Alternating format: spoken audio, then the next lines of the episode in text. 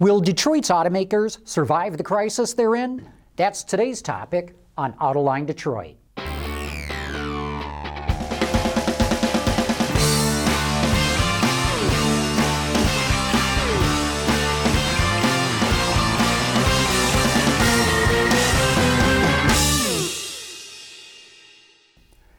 The media frenzy is over. From last November all the way to last week, the coverage of the downfall of the American auto industry was making headlines the world over.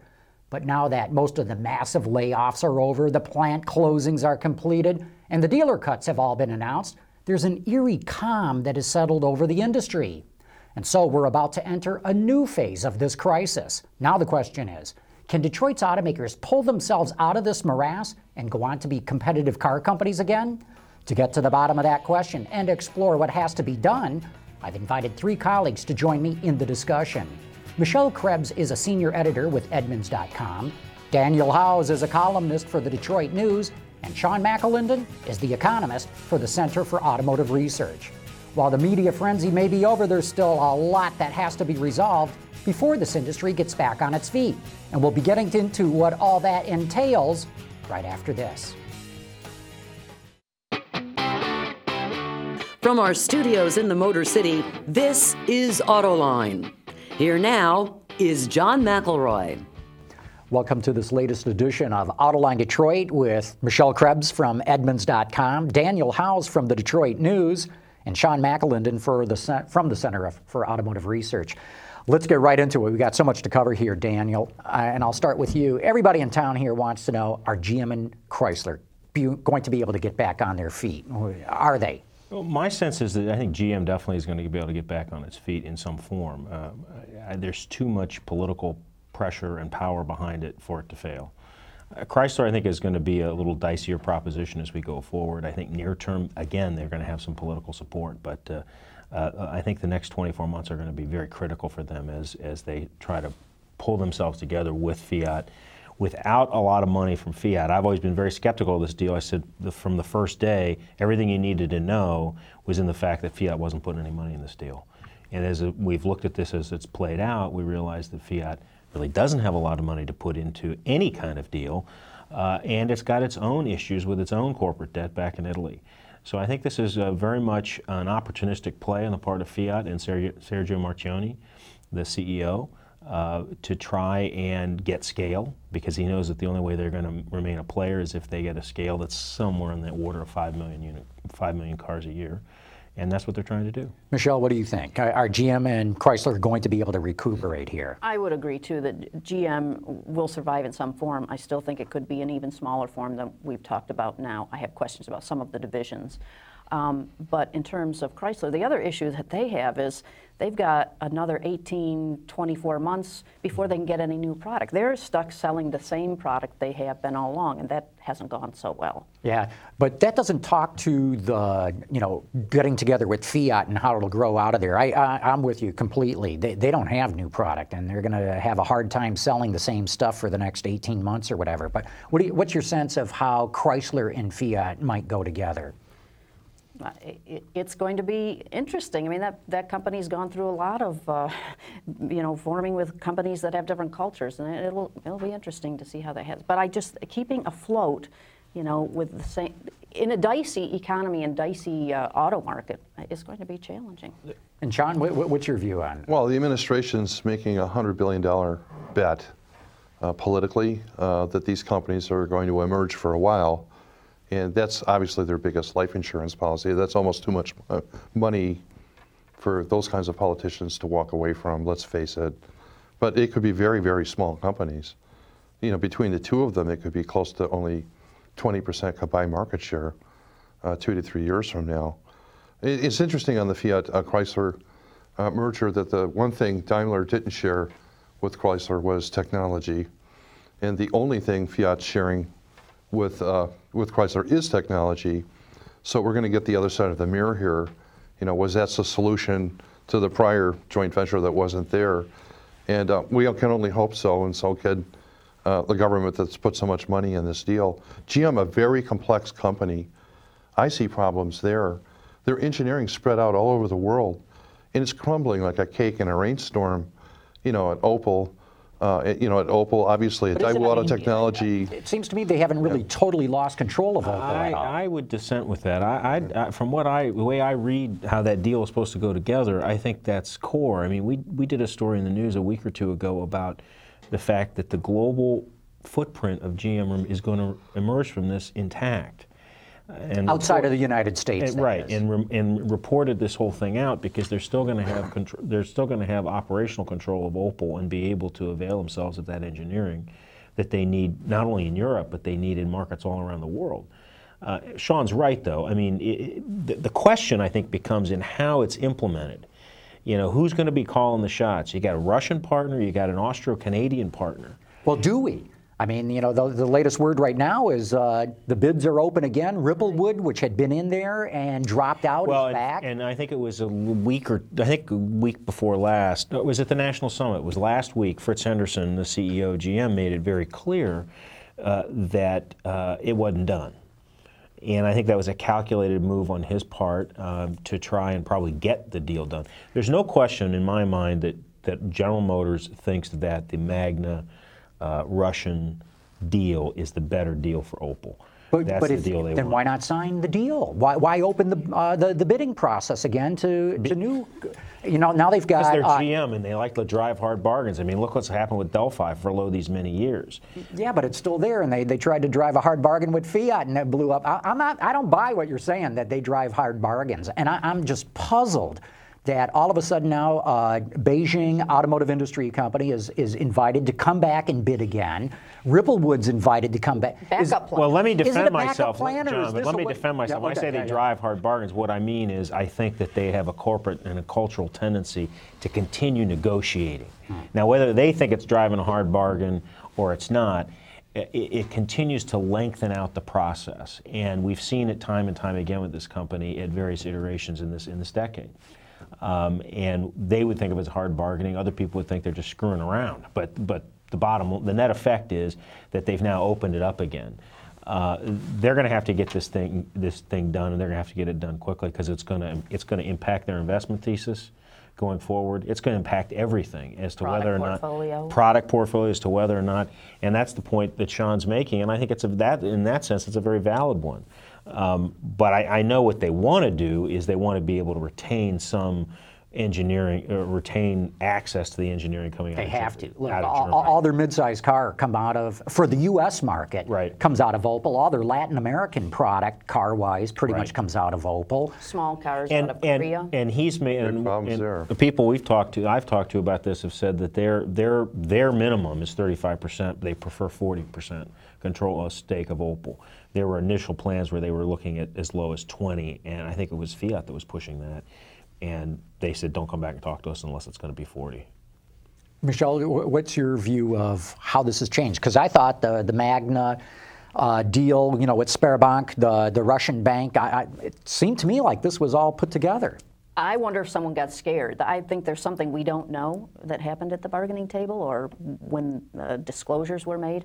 But it certainly looks to me like they're lining up some players just in case. Now, the Russian bank, Sberbank, is also tied in with Gaz. That's where I was just gonna Now, Bo Anderson, the Right. ex-head of Right. purchasing at GM, has gone to be on the board of directors of Gaz. I, I hear they're not happy at General Motors that Oh, he I- went to Gaz. I said, I saw when I saw Fritz Henderson at this at this event. I said to him, I said, so now you've got Bo, your man in Nizhny Novgorod, and he he thought that was he kind of didn't know how to take that, and and I thought that was very strange. The other thing that's interesting is that is that Gaz is also is controlled by Oleg Deripaska, which is one of the hmm. one of the oligarchs in Russia, and has a, a love hate kind of relationship with Putin.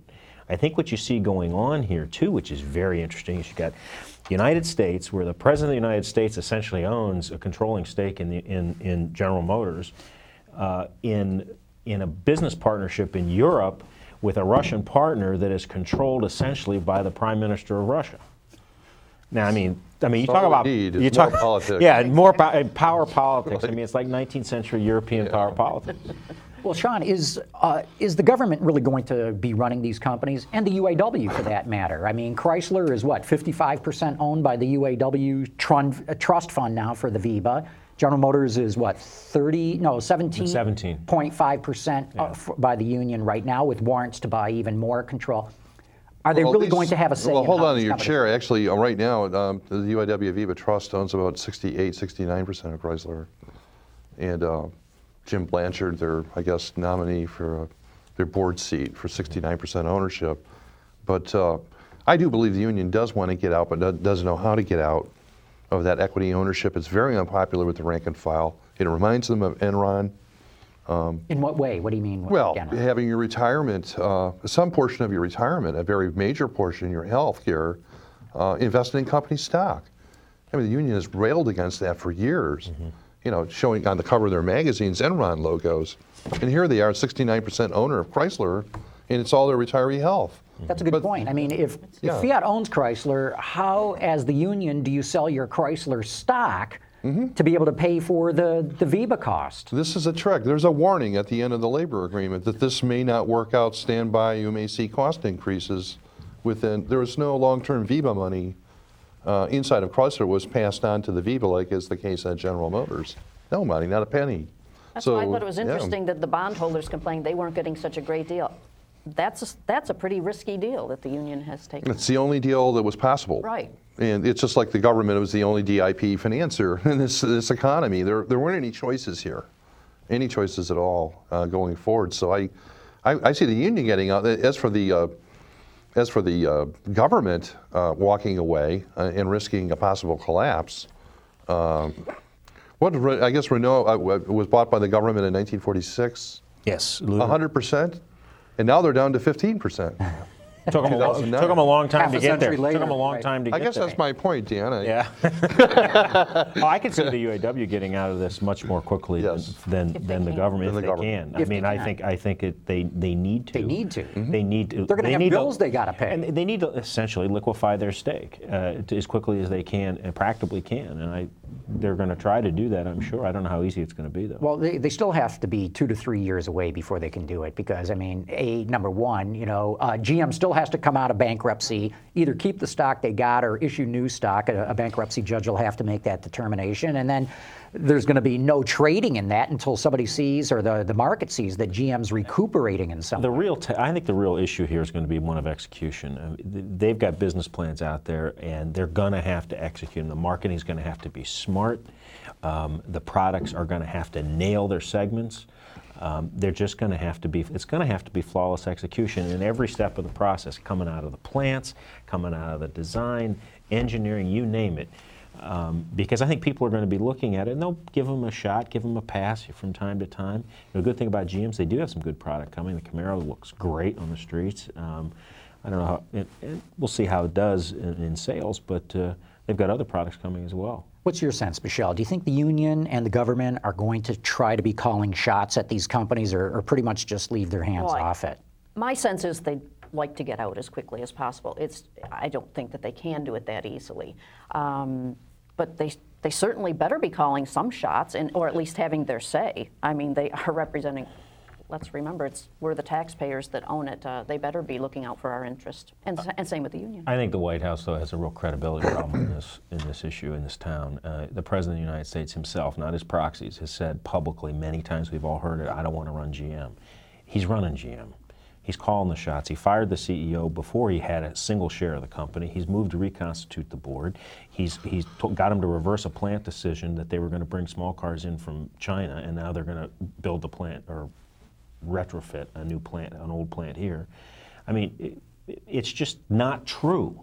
It's just simply not true to be saying that we're not running the company when uh, That's not the biggest issue, to Dan. The biggest issue is whether he's going to run the industry and the market, uh, and policy replaces competition in this No, U.S. that's- auto market. that- that's bigger than just What do you mean? running GM or Chrysler. Well, but wait, which, but but that, come on, Sean, that's not an esoteric question in this town, uh, and and I think to a lot of people in the industry. But I think you raise a good point. I mean, this is kind of the way of getting in. A, getting he's positioned himself clearly to be setting industrial policy, the likes of which we haven't seen in ever, in this probably since World War II in this town, um, and not, not, not outside of Western Europe. Private, private transportation could turn into a utility, frankly, you know, run the same way. Um, the rules and regulations may have to be slanted, obviously, towards the government-owned entities, and you can't, can't resist it.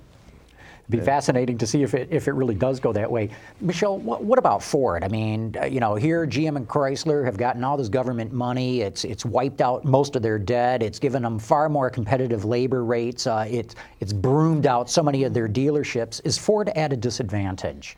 I kind of hold my breath on Ford because can they get things going bef- and get the and can we get the economy going so that they can avoid any uh, government loans or anything like that. But they certainly have challenges, and they are at, at some ma- they're- have some major advantages. Not having the government to call the shots on how you run your company is, is a huge one. But they do have some uh, major disadvantages. They've got big loans they have to pay back at interest rates that you know are set in a timing set. So to me, that is a very huge disadvantage. They just got a big uh, chunk of dough from the from the energy department. Uh, Six I think billion six dollars, just- just shy of which- six yeah, billion. Which, just, which is certainly going to help them. Right. Uh, I think Michelle's right, but again, I think they also they are, are reaping the benefits. I think near term of the situation that they're in. I think one of the biggest dangers for Ford uh, is uh, the the old culture rearing its head, the the swagger, the the confidence. You're hearing stories of Alan Mulally and, and, and the CEO and Mark Fields, the President of America, signing autographs for employees in the lobby of the Glass House. That ain't a good thing And they aren't making money and, aren't going to for a while. So exactly. So I mean, all this is relative. Do, do you, does it does it feel good? Does it feel like they have a sense of purpose? Absolutely. Do they, are they a more disciplined company? Yes, I think they are. Is the product better than it's been in a long time, if not ever? Absolutely true. But there's a lot of things that they can't control, and let us not forget, two of their major competitors are on their backs and that gives them a, a much wider field. Even Toyota, Toyota lost more money in the first three months of this year than Ford or General Motors did. So it's not easy sledding for anybody in this market, and so I think the deck's getting, you know, but they have to be careful not to get overconfident. very careful. What's your sense, Sean? Well, yeah. Ford at a disadvantage? I'd like to see Ford come back to profitability sometime next year with any kind They're of reasonable. saying it will not be until 2011. That's, a Ford's nice, official cautious, stance. non, supposedly, yeah, you know, uh, that's kind of what Dan wants them to say, you know. But they did lose less money also than uh, Because Honda and. Nissan. Right. In fact, they, they had a magnificent first quarter. Before they really got out of the gate, they picked up all this market share. Uh, they're going to pass possibly General Motors by the end of the year, Right. uh, and maybe stay ahead of Toyota. So I don't know if they're not allowed five minutes out of the building to have a party, but you know, pat themselves on the back a bit by surviving. Um, but uh, obviously, you got to be a turnaround in the economy and in the market to make all of this happen. Um, it really, to a certain extent, it won't be about company planning, management, culture. It's about the economy in the long run. Yeah, stupid. And lucky timing. I think one of the things Says they the have to be economist. careful- yeah, right. One of the things they have to be careful of is that thinking that they were so brilliant, more brilliant than everybody else. They got very lucky on timing. I mean, we did not think that was a, we thought that was a very risky move when they borrowed all that money. Yeah. It was kind of lucky. Timing was very good on that, no question about it. So, uh, Sean, I guess you don't think Ford's going to have to go to the government for money then, if you're thinking they might turn a profit. Just ignore the little loan they received today, uh, and they also have, I guess, um, applications in for more, which could mean that they're, uh, a lot of their new product going forward on, the- on the new CAFE, uh, uh, you know, uh, regulations is going to get paid for with low-cost loans. That shows up in the debt structure too. And from But- other governments as well. Yeah, yeah. But let's give Mulally credit. I mean, he came in for a month, looked around, and said, "This is a mess." Yep. Uh, let's bet the, the Mustang logo and borrow all we can. The lucky part was what there was a market to borrow from, Right. and a low rate of interest for this Chinese money. You know, they came here for years, and he got away with it. Uh, GM should have done the same thing. I can tell you, by the way, they did go to the market to borrow. Uh, not at almost as much money three or four years ago, but that was to top off the pension fund. You know, so essentially, GM is a rolling pension fund. Ford is a rolling car company. Well, we keep talking about car companies, but Dan, how come Washington will not help out the supplier industry? That's a great question. I think they, uh, I think they're trying to a couple things. One is they're trying to facilitate con- consolidation. Uh, two, they think that the, the that the auto companies themselves have some responsibility in that. And three, I don't think they're necessarily persuaded that uh, some failures is necessarily going to be a bad thing. One of the things that I remember in some conversations I had with. Um, I think it was somebody at Delphi who was involved in this whole conversation between GM and the task force and everything, is that the people in the task force had a very rudimentary, almost childlike understanding of, well, why can't you just can- cancel these contracts and go get them from another supplier? And they had to spend a lot of time educating people on what and the, on the sophisticated intricacies of the supply chain and the impact of, of one shutdown on another and what if you stop shipping to General Motors, what that could do to Toyota and what it could do to Honda, et cetera. And um, I, I, think that's still going on. And uh, so I suspect that a lot of it has to do with consolidation. You know, they've, they've approached this whole thing as from consolidation from the beginning. I mean, Steven Rattner, the head of the task force, wanted to, to do a deal between GM and Chrysler. Mm-hmm. That was his preferred option, his way to, to, to, as a deal guy. And when it became obvious that that was politically untenable, that's when they went to Plan B, and that's why Fiat, why they did it in alliance with a foreign uh, manufacturer.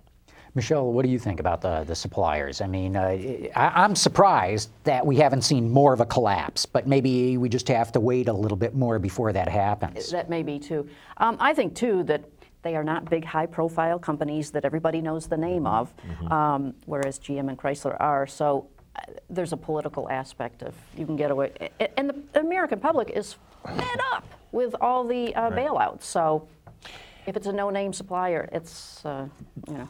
John, it may be different in, in the summer when we, and Sean can speak to this better than I, than I can, but when they start to restart production, mm-hmm. that the cash needs are going to be greater for these guys. They're, they're kind of in this fetal position right now, from uh, as I understand it.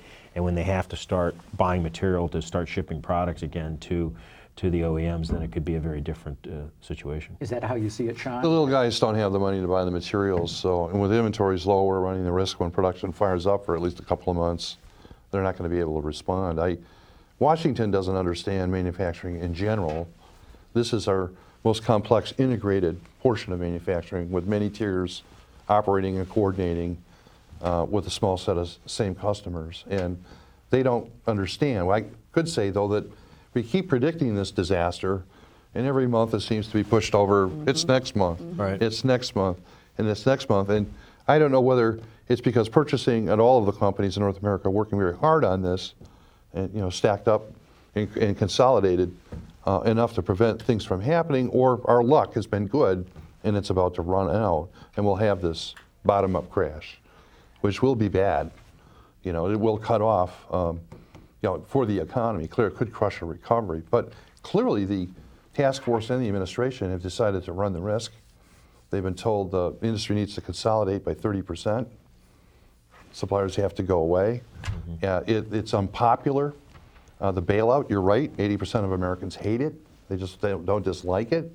So feeding it off to nameless little companies, forget it. Let Darwinism right. take its course over the summer. You know? Well, I think we're probably very close to seeing Darwinism uh, rear its ugly head in the industry because, uh, you know, as you all have pointed out, once they crank up the plants again, uh, it, it's going to be very difficult. But we're going to have to wrap this up right now. But we still haven't gotten to the topic of dealers, so we're going to leave the cameras rolling and we'll get into an extra section. But this is going to conclude the broadcast version of the show. So Michelle Krebs, Daniel Howes, Sean Macklin, and thank you all. I'll be back in a moment with some closing thoughts. As I mentioned, we're going to keep the cameras rolling and talk about what's going to happen with all the dealers that have been let go and how that will impact GM and Chrysler. You can watch that on our website at www.autolinedetroit.tv right now. And if you think you need more than just a weekly dose of what's going on in this industry, check out Autoline Daily, our six minute daily webcast that covers the breaking news in the global automotive industry. On Thursday nights, we're pioneering a new format with a live webcast called Autoline After Hours. My co hosts for that show are longtime public relations executive Jason Vines and the publisher of AutoExtremist.com, Peter DeLorenzo. That's at 7 p.m. Eastern. But that wraps up this edition of Autoline Detroit. You can catch us here, same time, same day, next week, here on Detroit Public Television.